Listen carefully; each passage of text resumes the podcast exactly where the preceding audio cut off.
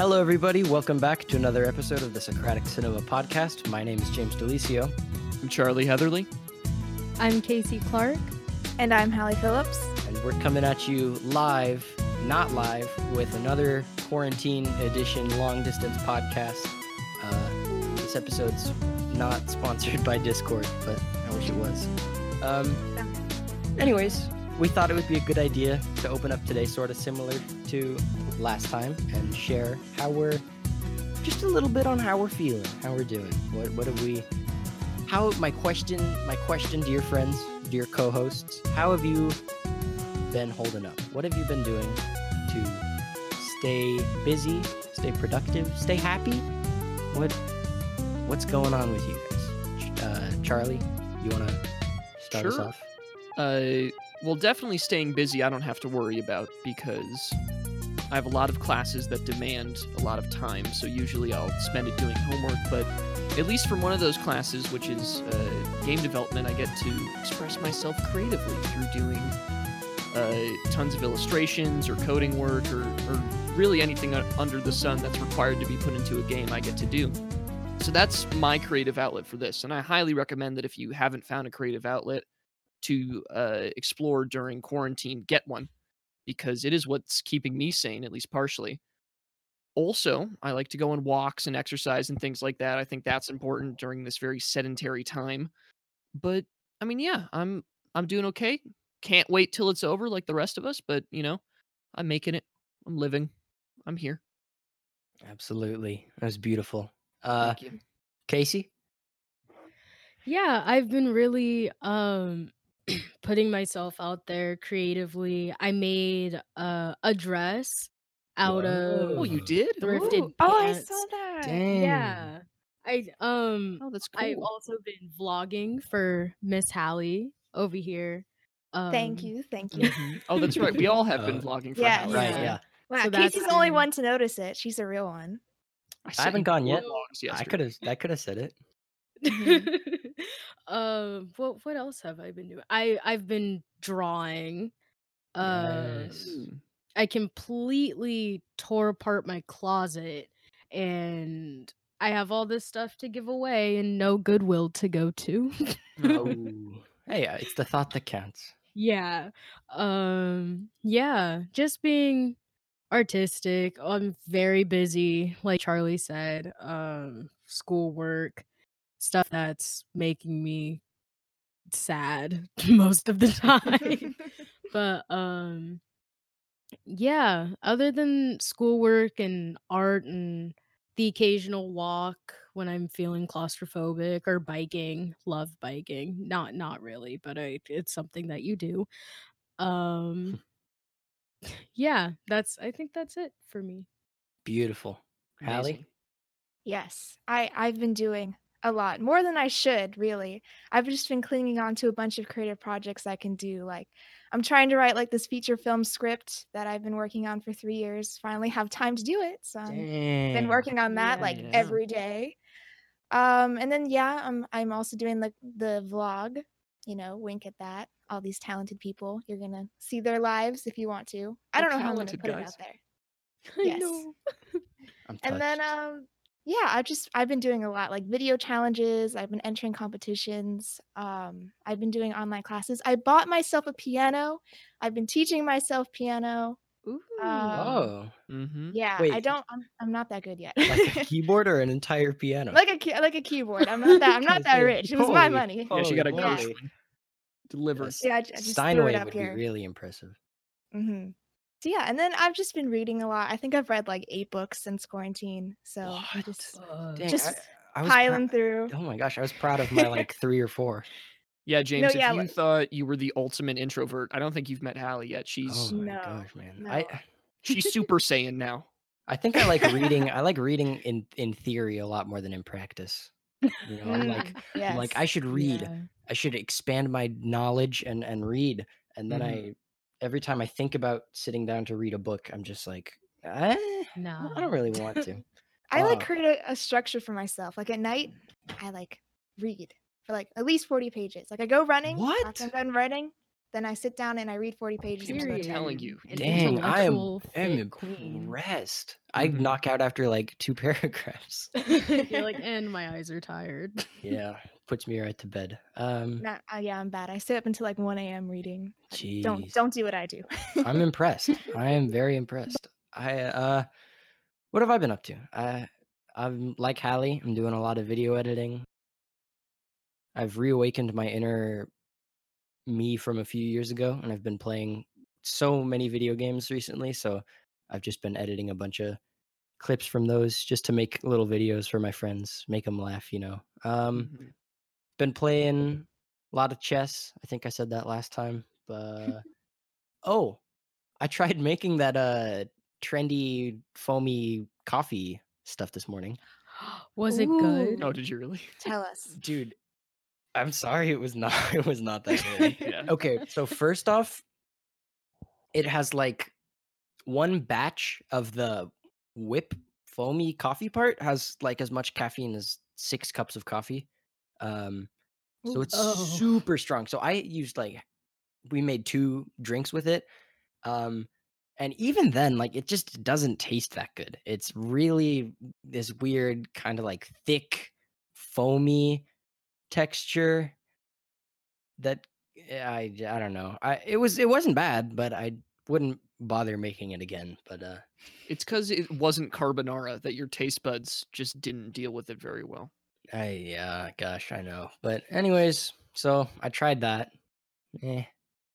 Um that's that's that's kind of most of what I've been doing watching Clone Wars. It's Oh, supreme. we're doing a Woo! Socratic Cinema episode on that, by the way. I'm the promising man- that to the For viewers right now. on the Mandalore arc. I'm so down. Yeah, only on the 100%. Mandalore arc. Arc. No, don't yeah, let's let's I don't care let's about talk the about the the Ahsoka arc. Everyone would love that. Ooh, yeah. But not in this episode. Y'all have to come back to hear that. But right. we promise it's happening. I think we've used enough of our time on this fun little intro bit. I hope you all are doing well. We all hope that you're doing well, not just me. And tell us what you what you've been doing for quarantine in the comments below, because we would love to read it. Yeah. So, without further ado, today we will be talking about, if you haven't read the title of the podcast already, we're going to be talking about Damien Chazelle's Whiplash. Woo! Oh, I was the only one. Was Woo. only one. Maybe I'll put some jazzy intro music for this one instead of the normal. yes. Ooh, that'd be Um, A fun. cool sax. That would be or some some drums, maybe. I don't know. Oh. You know, we'll get a Whiplash. Socratic Cinema band. yeah. James can play bass, Hallie can play piano, and then Casey and I can like beat on a table or something for for drums. Yeah. Heck yeah. There you go. Whiplash was released in 2015. It was nominated for five Academy Awards and it won three of them, being My Best God. Supporting Actor for J.K. Simmons, Best Sound Mixing, Best Film Editing. It was also nominated but didn't win for Best Picture and Best Adapted Screenplay. Um, let's all let's do our thing. Let's go around. Let's talk about our surface level feelings about the movie. Uh, let's go the reverse direction. Hallie. Oh my gosh, I'm first. Okay. I I really enjoyed this movie. Having loved La La Land, I was surprised I just haven't ever gotten around to Whiplash. So I'm I'm very excited we got to review it. Um I thought it was like very it was so simple, but yet it was still like very like bold. And that's what like really surprised me. Like even like the beginning scene, I was like jarred. Like just like the way like the the camera movements were and like the dynamic was between Andrew and Fletcher. I was like jarred, but at the same time, like oh, this is so simple yet so intriguing. It was definitely a Damien Chazelle movie. I could see so many similarities in like La La Land, but like what was so interesting is like the difference between the story of ambition between the two movies. So when I was Mhm. watching Whiplash, it was like, oh, so like I could see where I was kind of going with how it's arguing ambition in this movie and how different that is. So I really liked it. I really thoroughly liked it. Yeah, yeah, for lot. sure. I want to talk about the the whole ambition point uh, as well. I think that was super interesting. Uh, I I slipped my mind that Damien Chazelle directed La La Land too. I didn't know that. Um, but I yeah. So, but that makes that's a really interesting comparison now. But uh, Yeah. Casey, what what did you think? Well, I would like to open up with that I thought it was a brilliantly made movie. It was very interesting to watch, but I didn't like it.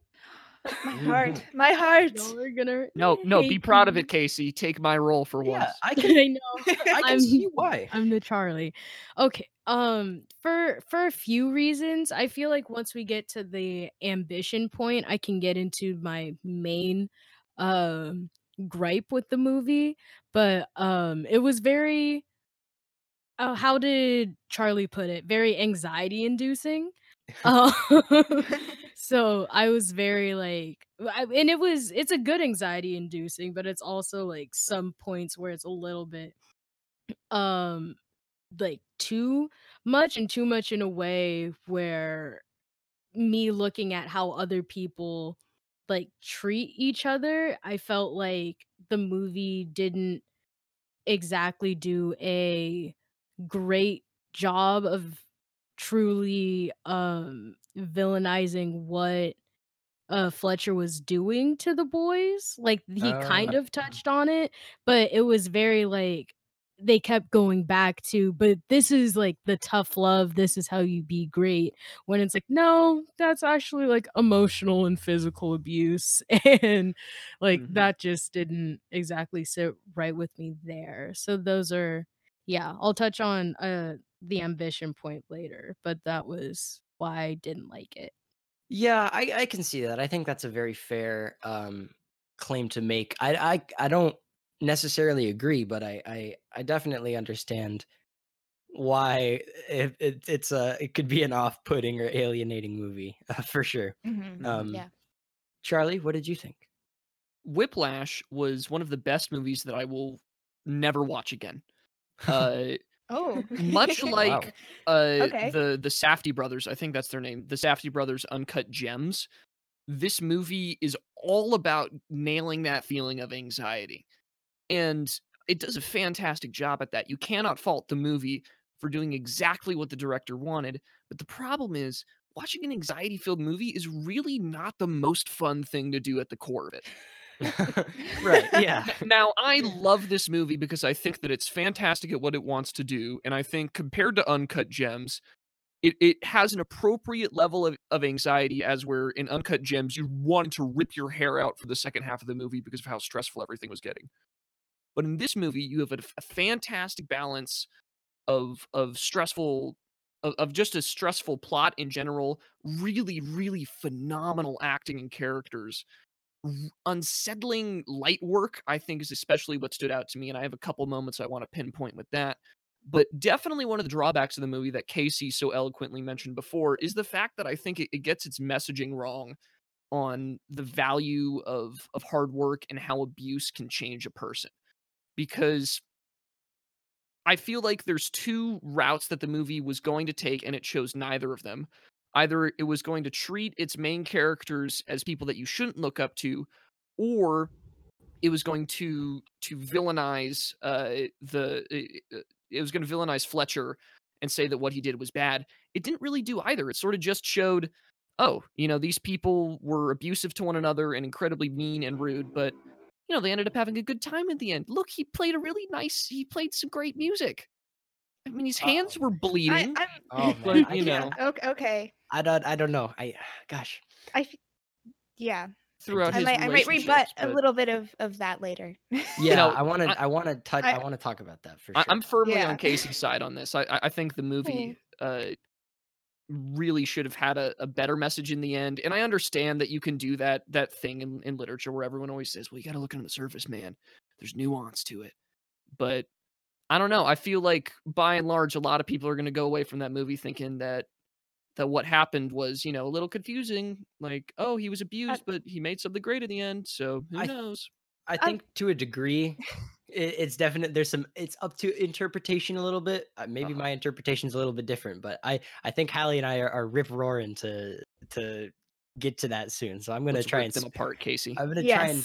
This is a this is a podcast not about tearing each other apart. I'm apart, going to but, destroy you, James. but building each other up. You're dead. you are dead. All right. Here's what I thought. Vibrato. I You are dead. Really really enjoyed this movie i'm so glad we're we're reviewing it this was actually suggested to us by uh someone on our instagram go follow us on instagram by the way at socratic underscore cinema um but I'm so happy that we're getting to sit down and talk about it because I uh, have wanted to watch this movie for so so so long. I've seen clips of it over and over again on YouTube, but for some reason I just never sat down and watched it all the way through. Um, Same. did you guys know this movie was there's the the short film like original prototype version of this movie is, is on is on YouTube. Um I think it's Oh, really fun to watch. I watched it a a month like months ago. Um it's really interesting seeing like what segments of it made it into the final movie. Uh like the the are you rushing or are you dragging Oh, infamous scene uh was in this short film. This movie was so brutal to watch. It was yeah. It was Mhm. absolutely anxiety inducing. I watched it um with my sister and we there were just so many times where we were like, ugh, just so many cringe worthy moments. Um but I think all the anxiety paid off in a really, really cathartic way at the end. I think the ending Yes. um was very good. I think it was uh, Neiman, Andrew Neiman, like triumphing and kind of giving a huge middle finger to Fletcher and overcoming and and and I really really liked the ending, but we'll talk about that more later. But overall, I really enjoyed Whiplash. I, I'm a huge sucker for jazz. You know, I, I play I play bass for our school's jazz band, but uh, I I really enjoyed the movie. I definitely it's I don't I'm not looking forward to watching it again, but at the same time I am, you know. I will say though that this movie has provided me with some of the best insults that I've ever seen. Oh. I laughed so many times. pretty- Terrence Fletcher's a monster, man. There was he was just ripping on people and like, they were funny, man. I'm not even gonna lie. yeah course, several times. Oh, sorry. No, go ahead, go ahead. I'm just several times. I was like, "Yo, did he just I know. say that?" like I, I could never imagine actually having someone say that to me in a like a serious mean way i think that they're i mean it's just atrocious the things he says this is like some of the this is full metal jacket levels of uh of language but it's funny it is funny I, you know I, you know, I will say that about it um but yeah let's talk maybe maybe the best approach to take is to start should we start at the beginning or should we start at the end i don't know i feel like there's I think we got to start at the end. I think that there's a discussion to be had about this. so let's Yes. let's lay it out in case anyone's listening and they haven't seen whiplash it's about a a, a, a drummer a young promising drummer student at the fictional i think it's fictional shaffer doesn't actually exist does it Zero clue. Probably has to Yeah, be I- fictional. yeah. at the Shaffer Conservatory, a very prestigious music school in New York. He's a, an aspiring jazz drummer, and his name is Andrew Neiman, played by Miles Teller. And he joins the infamous Ter- Terrence Fletcher's studio band. Uh, and it turns out Terrence Fletcher is a huge jerk who, who abuses his students and pushes them just like to the max. Uh, and in the end there it, it, goes his abuse goes so far that eventually terrence fletcher gets fired from the school but uh andrew and fletcher later have like a reunion uh they just kind of bump into each other and fletcher goes hey neiman you want to come play with one f- with me at, at, at a, a show i'm doing and and neiman's like sure i'll play at your show why not and i haven't played drums in a while and he does and uh so Oh. this is what i would describe as the yes. as he does and this is what i would describe as, as kind of the ending sequence is that Ter- uh, right as the show is about to begin um, fletcher calls up a song that it seems like everyone else in the band has but uh, neiman has never heard before and he's just struggling and basically fletcher completely screwed over neiman in front of this huge prestigious crowd of, of people in the Mhm. music biz makes a complete fool out of Mhm. neiman but uh Mhm. Neiman turns around and sticks it to Fletcher and just busts out this insane performance of Caravan. And the whole band joins in, and it's this real triumphant moment. And it ends with this really climactic, insane, like five minute drum solo. Crazy. And then and then Fletcher smiles and the movie ends. It's a crazy ending. Like you don't expect the movie to just end right there. it's by far one of the best endings I think uh, I've seen in a movie. And and this ties into the point that I, I made in the group chat the other day that this is really if Quentin Tarantino wrote a musical. Like this has all of the same things that he loves to do where he's slowly building up all of this anxiety and and drama and just emotion and feeling and, and then at the very end it's an explosive release of of everything that you've been holding inside and and feeling for this entire experience and then in a glorious glorious segment it it it just bursts out. And i think that's absolutely. totally what happened here. Now do i think that the sequence was great? Yes. Do i think that the messaging on the sequence was great? No I Yeah, must I don't argue know. I agree. I have to. I have to argue against. God, take go ahead, Hallie. Oh, go. am I? The message, the message, like of the ending, or like the whole movie. What Like, do you what, think like th- the the, message? Well, I suppose that the message of the ending would be that of the, The whole end movie. of the. I Yeah, mean, I felt like it was very clear to me. I think it might be just because I'm a screenwriter, but for me, at the end, it was kind of like this redemption was Andrew finally being able to be in like the symbiosis with Fletcher. Like he was finally understand. Like I felt like the two characters who have been like knocking each other over and clashing throughout the whole movie, at the end, like they were kind of like going in equilibrium against one another. Like they weren't clashing, but like their conflict was like now they understood each other. You know what I mean? Mm, Like after the talk at the jazz club, it was like, oh, like all like the things that he was saying, like you know, it had like another meaning to it. Like it wasn't meant to discourage him. Like, like you know, like in the ending when he was like saying all those rude things to him, like I'll I'll, go, I'll gouge your eyeballs out. yeah. And Fletcher keeps playing harder. Like he's finally understanding like the language that Fletcher's speaking to him. And they're kind of like playing like like instruments together, like I don't know, like a band together finally. I just thought it was beautiful at the end, like that. Mm. Like that's how I interpreted it. I like that. I, I think I, I interpreted it a little bit differently, but also uh, in the I'm I'm in support of it as well. I'm in support of of, of my own interpretation of the ending, which you know everyone is. But I'm curious, what is it? so I to me, I think the ending was a little bit more kind of smug and spiteful rather than like reaching an understanding, which it's like a different kind of satisfaction. You're to me, the the the reunion scene at the bar kind of leads you to believe that Fletcher has uh re- not redeemed himself but kind of you understand his motives which you do you do get to understand his motives and you're sort of led to believe by all these uh you know amiable conversations between them that oh, okay they're cool now that weird like abusive teacher dynamic's not there anymore and they're cool and this final show is going to be a nice uh, a nice conclusion.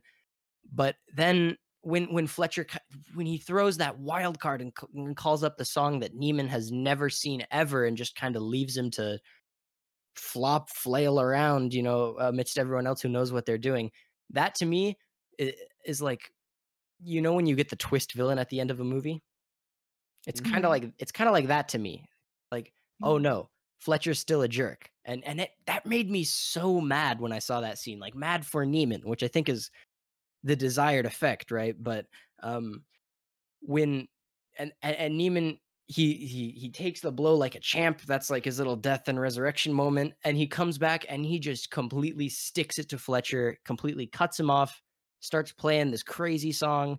Uh Caravan's a great song, by the way. And um he he he basically gives a fat middle finger right back to right back to Fletcher. And and it's it was very satisfying to me, like, yeah, Neiman's taken charge of his own life. He's reached virtuosity, but he's not like to me he, it wasn't like validating anything that Fletcher had done. It was like he he, was uh, like taking his own his life into it kind of um Hmm. Interesting. and I think it was yeah, satisfying in, in that sort of like you're not gonna push me around anymore. I'm gonna do my I'm gonna do my, My thing. own. And it's and it's amazing. Mhm. I entirely agree, and I think I'm more inclined to to relate to Hallie's uh idea of or or opinion of of how this whole movie went down. But I personally was never convinced that Fletcher turned good at the bar.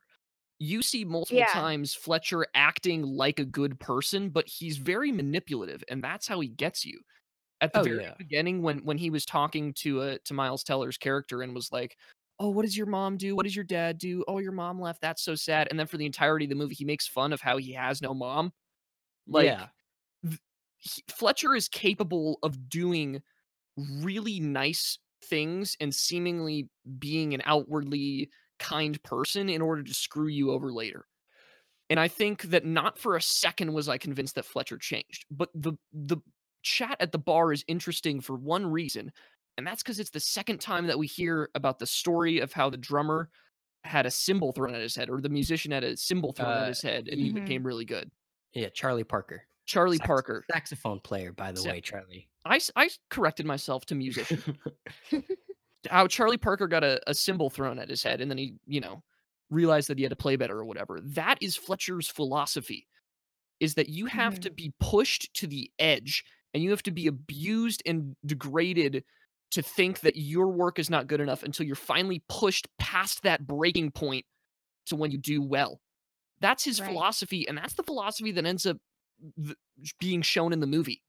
Miles mm-hmm. Teller's character is pushed to the point of of getting to a car wreck to try and perform in one of these guys' things. And even after Fletcher is kicked out of of the school and he goes and Miles Teller's character goes back to playing the band, it's it's obvious that Fletcher's going to do this and try and push Miles Teller past the breaking point again because that's what he thinks is going to get him the next Charlie Parker. Is by Right. pushing a person until they break. And at that final climax, that happens. He yeah, breaks that's exactly. mhm. he goes past the breaking point. It's beautiful, like you said, Hallie. I think it's an amazing ending. I think it's Yeah. phenomenal. But you have to to look at it at at one point and be like, this is sort of validating all, all along what Fletcher wanted. Like this is what Fletcher's strategy was, and it worked. Yeah, Mhm. i- i- to a degree, I definitely uh, kind of agree with you guys and, and say that Fletcher wins. Like like Miles Teller has this big moment of defiance, and it's really satisfying because yeah, Fletcher's been horrible. He's very clearly like the antagonist of this movie, right? You're meant to root against him. Um, Mhm. and and so when you see him be defied it's satisfying but then yeah exactly on the on the other end it's also like well fletcher's kind of winning like he, he he gets his way at the end and i don't i don't know it's it's a very interesting v- moral on ambition where i mean you could dumb it down and say that the moral of the story is you gotta go beyond your limits to achieve virtuosity which in itself is not a bad moral but uh very interesting in the way they chose to portray that i guess Well, Oh, yeah, I mean, because like in this book, I'm reading The Anatomy of Story. Um, one of the things they're talking about in the villain is that the to create an interesting dynamic between the hero and the villain, it's key to make the hero and the villain have the same goal. So if you look at Fletcher and Andrew, it's like they have the same goal. Andrew wants to be the best, and Fletcher wants to mentor the best. So that's Mhm. kind of like the ending where, you know, it all like cultivates, I think.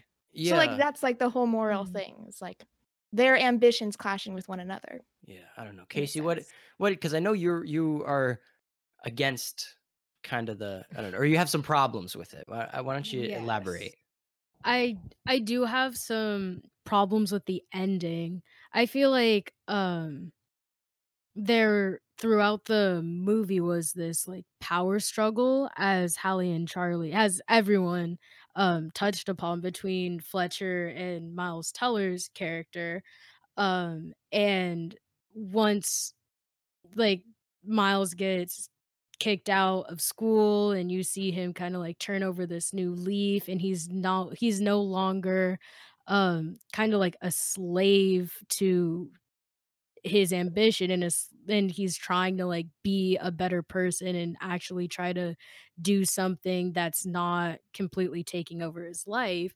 And all it takes is one conversation with Fletcher for him to completely like jump back in doesn't necessarily like sit right with me because it feels like after all of having the movie trying to convince you that Miles Teller is trying to be like his character is trying to be his own independent person, at the end of the day, he's going to do whatever it takes to like be something and be important to Fletcher.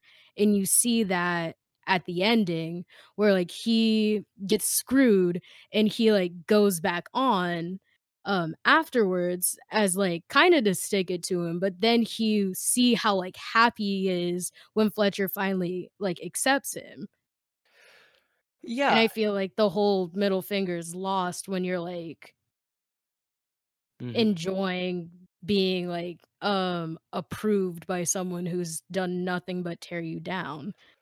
I entirely agree. I think yeah. I think it's not an act of defiance at all. I think that it's exactly what Fletcher wanted. Yeah. He wanted to screw over Miles Teller's character not because he hates that character, but because he genuinely thinks that is the next Charles Parker. Mm-hmm. He Mhm, yeah. genuinely thinks that he has the resolve to go forward, and this is one final test of that. And this is the moment that he has to shine.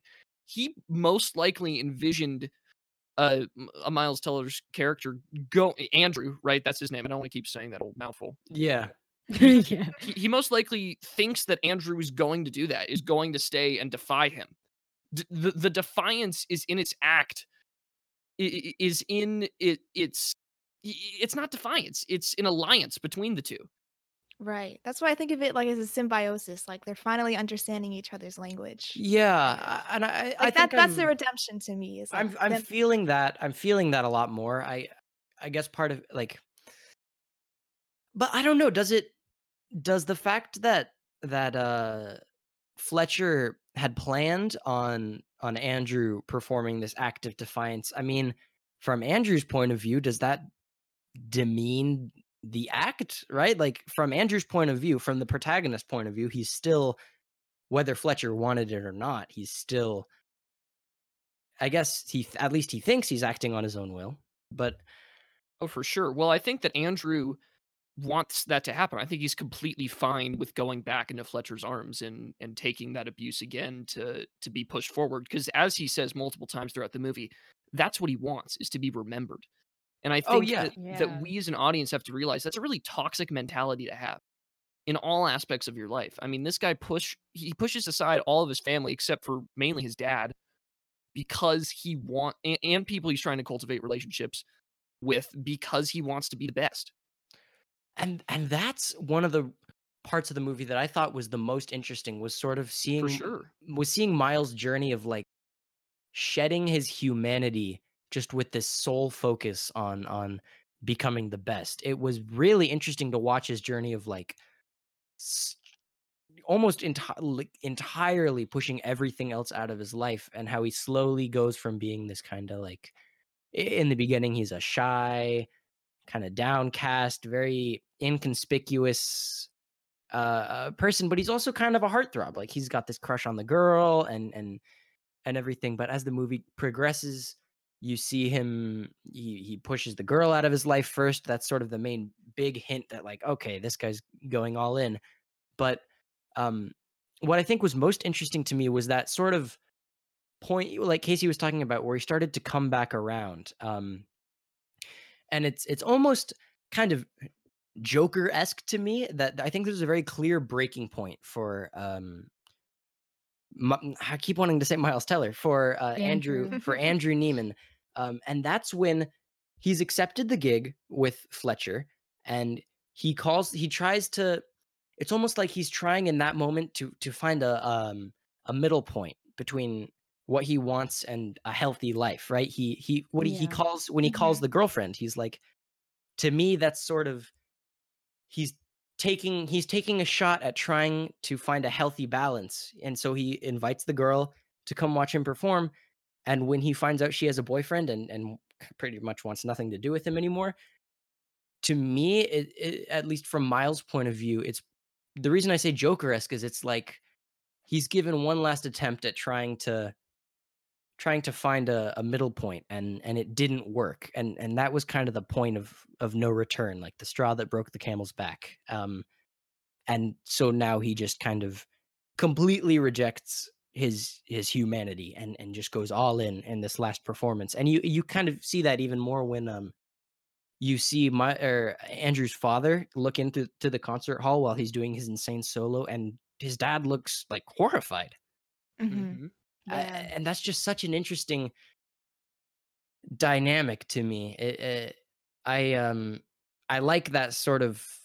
I, I find myself enjoying that sort of arc where it's like reaching the point of no return and and just going full force after that. And and so it was really fun to me to kind of identify like that's the point where he kind of gave up hope on trying to have a um a moderate or or even a happy life. He he just at that point he was like whatever. Everything else is not working.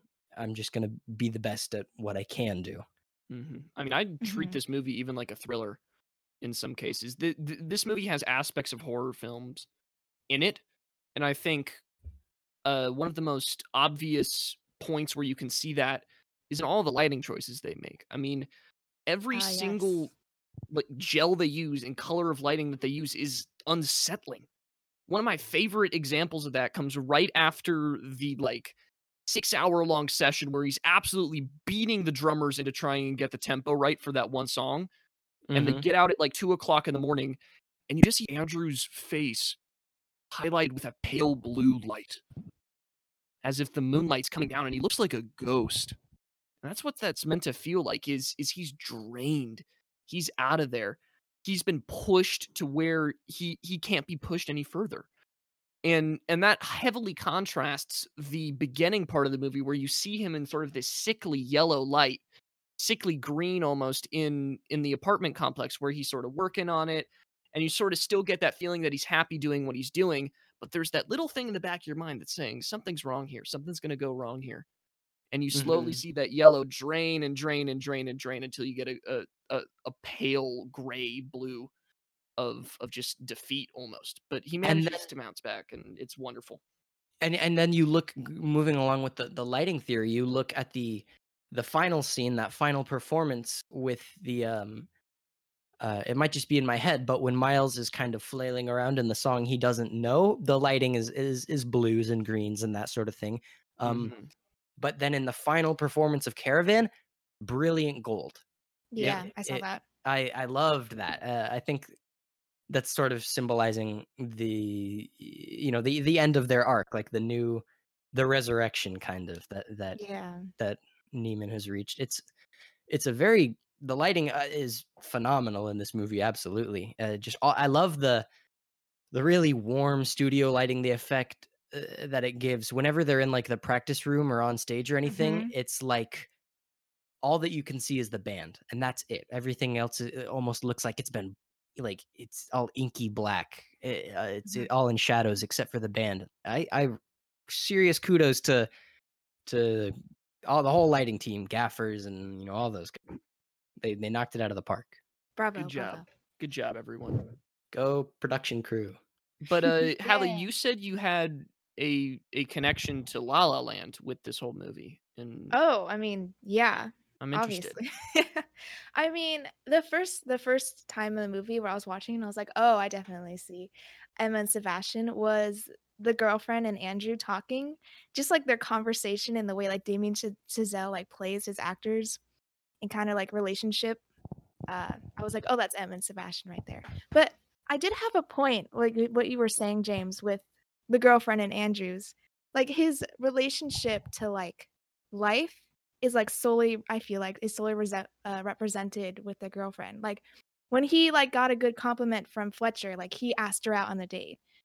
And then when he was feeling low with Fletcher, like he kicked her out of his life and was like, I have to focus on only drumming. And so it's interesting to see that parallel throughout the whole movie. And especially towards the end when he tried to go back, you know, to having that balance and it was like, it's too late. And then at the end, it's like he gave it his all. But yeah, even just Charlie looking at like the lighting like you know how in the beginning you just see it's green and you're like ooh okay this is what this kind of film is going to be it's going to be like saturated there's Yep. going to be moods and then you have that long opening sequence of like fletcher uh fletcher andrew just walking through the city and it's green and you know and then you go to the band room and it's yellow it's like ah yes we got these these primary colors or colors going on Mhm. um but yeah and then just even even the ending you can parallel to like la la land you know? Like the false climaxes um you know where we think andrew's gonna have a, a redemption and it gets shoved in his face and fletcher's like well we're playing a different song. And then you know you kind Mhm. of get to see what what could have happened and what we wanted to happen and it didn't happen.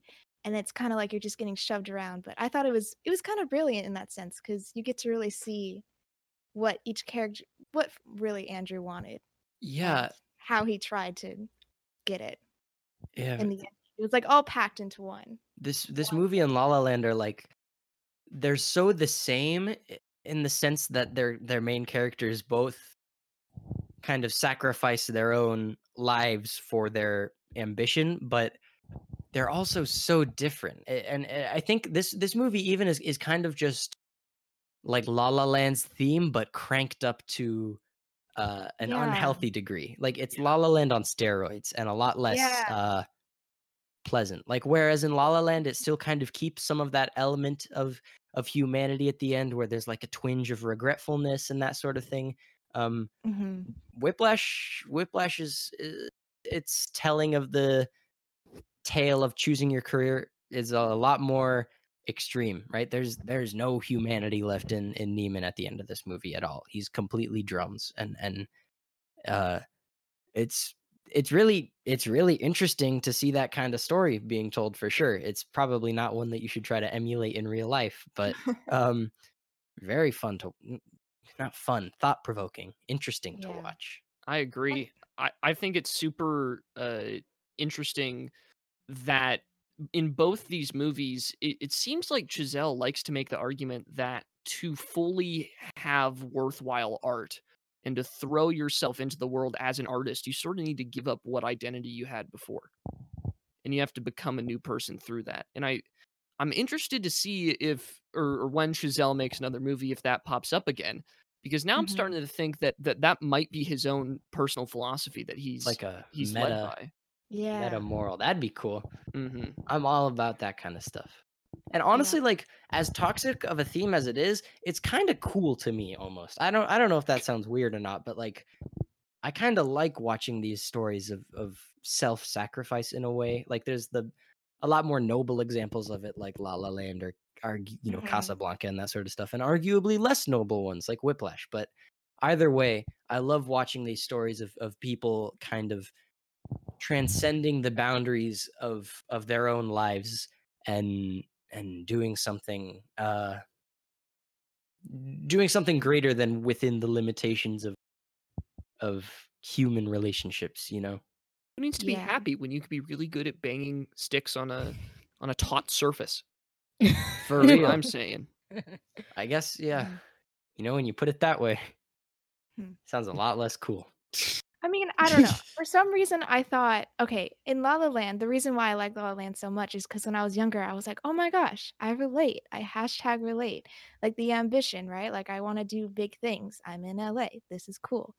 But I still feel like when I watch this movie, like I related to the ambition on some level. Like not to the certain degree, like, oh, if I got in a car crash, yes, I would run to my studio room. But I think what was represented on the screen, you can kind of relate to it in the sense of like, yeah oh, someday I want to do something great. And it's kind of like the inside of you that would do anything for that. it's like yeah so it's I feel ex- like it was so relatable. yeah know? it's an exaggeration it's definitely it's like a something that's pretty universal just cranked up to 11 yeah. like i think everyone wants to do great things to some degree everyone wants to be remembered but uh this movie's kind of just saying well if that's what you really really want you're gonna Mhm. have to sacrifice a lot which i don't think that in itself when you just isolate that as the moral of the movie maybe i think it becomes a little bit more uh Yeah. digestible like uh, Mhm. it, it, is Mhm. kind of to me a cautionary tale um Yeah. like if It's you like want what if ambition. yeah it's like if you really want to if you really really want to It's like a tragedy. yeah go hard with this you're gonna probably lose a good amount of yourself hmm for sure. Which is like, I- I just love this movie. I think that it's a hard movie to to dislike if you throw away the fact that it's super stressful to watch.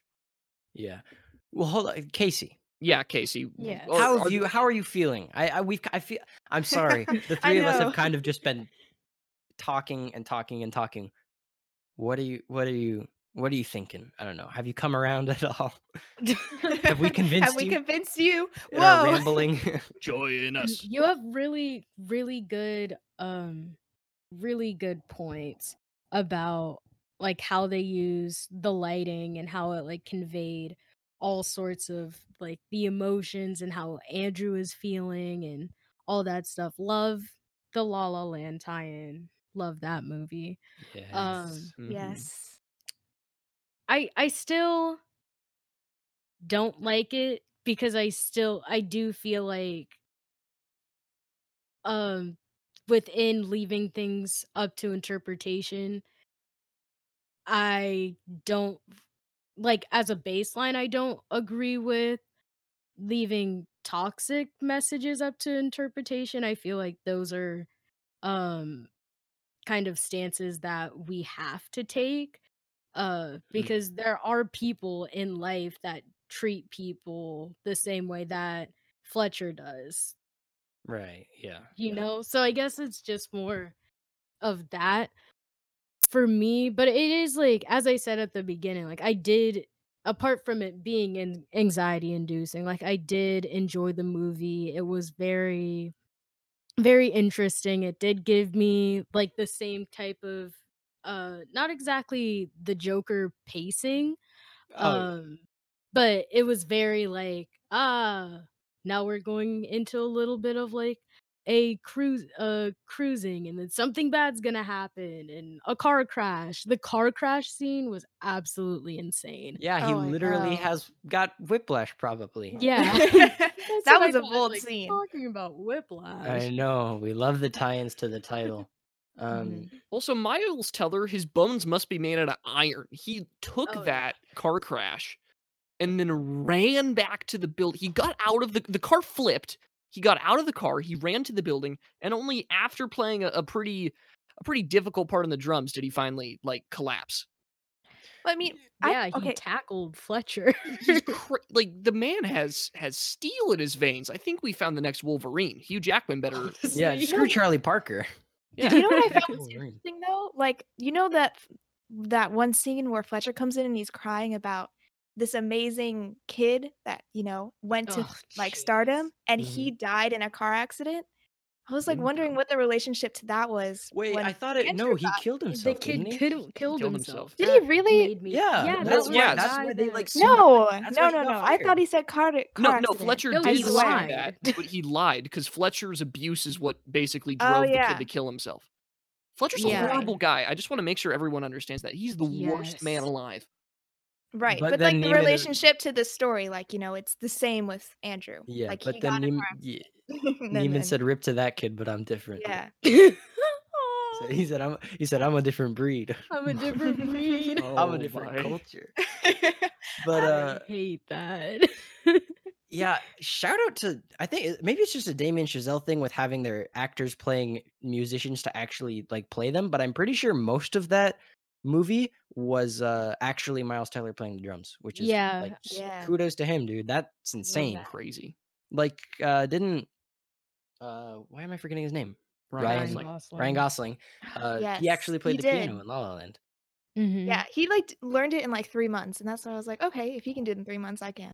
Hey, Like- Michael Michael Cera actually played the bass in Scott Pilgrim. I mean, So- that's significantly Whoa. easier than any other instrument. So that's insane. okay, okay, okay, okay. Listen, listen. Ryan Gosling is better. I have have don't two wanna hear it. strings. Ba, ba, ba. Like, Uh, it's, it's for it's what the bass is. It's for. It's for. It's for. it's what the bass is, James. Come on, let's let's. Wow. Okay. We're I not played gonna- no. You just pluck one of them. Like We're good not gonna job. get into this. It. You're making him upset. not gonna get into this. You've never listened to a Charles Mingus song. He's gonna mute you. You've been blocked. I appreciated all the jazz like lingo and stuff that they use. There's an Adam Neely video on for any music theory people out there. Adam, you probably know Adam Neely, but there's he has a video talking about this movie out on YouTube where um he kind of talks about how accurate some of the stuff in Whiplash is. Um there's some stuff that's super just like kind of ridiculous. It's like it's cur- it's terms that exist but just used in the wrong spot, which I guess you can excuse to a degree. Like there's a part I know this was this was specifically pointed out in Adam Neely's video, but there's a part where um the uh Fletcher says uh brass remember that we sharp that ninth um Uh, That as doesn't in sound right. well, sharping the ninth is like a thing that you would do. Maybe you'd say that to a piano player who can play more than at a time, but trumpets can't. One trumpet can't play a chord. I Like- know. I know. I was so confused when that happened. Yeah, man, that was crazy. Or when uh, baby Andrew said, "Look at my paradiddle," and then just played not a paradiddle. You know, it's crazy. Where's Bro, the that was- accuracy? yeah, Unwatchable, unwatchable film. But I digress. Uh, we've been Mm. on here for a while, guys, arguing about Whiplash. How are we Can feeling? we talk we feeling? about the score? The score gave me everything I needed. Fire! It's on Ooh, Spotify. So good. It is. Oh, Oh my gosh. We're jamming. We're I have. Yeah, yes, sir. We are. Um, After listening to three songs, I'm sure I'll have like a panic attack or something from from remembering the movie. no, no. Just Listen, like shock. Whiplash and Caravan, those are the songs to listen to. They're so good and fun. But uh yeah, I don't know. What do we have does anyone have any parting words of, about Whiplash before we start wrapping this thing up? Uh, if you choose an instrument to get good at, I recommend a guitar because it could be used at parties to to pick up mad chicks. I'm just saying, piano. Don't be that guy. more For- versatile than for the sure. drums. More versatile. than Yeah. drums. or bass. Don't do, by God, don't do anything with the bass. I'm just saying if you can play the bass, you can play the guitar, my friend. I'm just Um, saying. Isn't it Four strings is several not less enough. strings? Yeah. Two? But they're the Oh, same as the two. guitar. Yeah, actually, the bass only has Oh. one string because that's what it sounds like when you play the bass. It's a no stringed stringed instrument, actually. You're just bass? banging on. Yeah. no, um You just but anyways, smash yeah, or just just play the piano, man.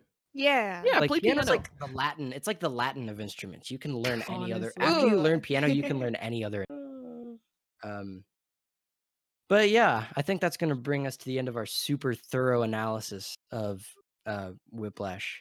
Um, go watch the movie if you want to feel very nervous and then a little bit confused, but still somehow, but still somehow satisfied. Yeah, very um, much satisfied. yeah thanks for thanks for listening thanks for coming on this journey with us i hope you guys all stay safe watch lots of movies stay home wash your hands come on Mhm. it's not that hard It's really um i don't i'm i'm blanking follow us on social media subscribe comment whatever you're listening on follow check us out on spotify itunes anchor iheartradio does anyone has anyone listened on iheartradio do you think if you're listening on iHeartRadio right now, We we, love heart you. you. we love you. We oh dang, we heart you. and exactly. you heart radio.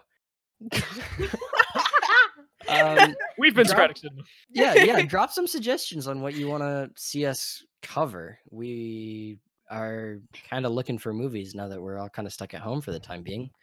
Yes, I've sir. been watching all the Star Wars movies. Maybe I'll talk about the. I'll talk about. Maybe I'll do a reflection on the prequels someday. Prequels a little suck. solo Right. project. It's been a very interesting journey, but uh, anyways, yeah. Share the share share the show. Tell your friends. That's the best way you can support us at, right now. Is just spread the word. Uh, and thanks for thanks for listening. And remember, if you want to be good at something, cut off everyone you love. Oh my god. Yep. Leave in Socratic Cinema. Cinema. Adios. Oh, I loved how we cut out like halfway through the audio. Like all of us did. All right. All right, that's the episode. Adios.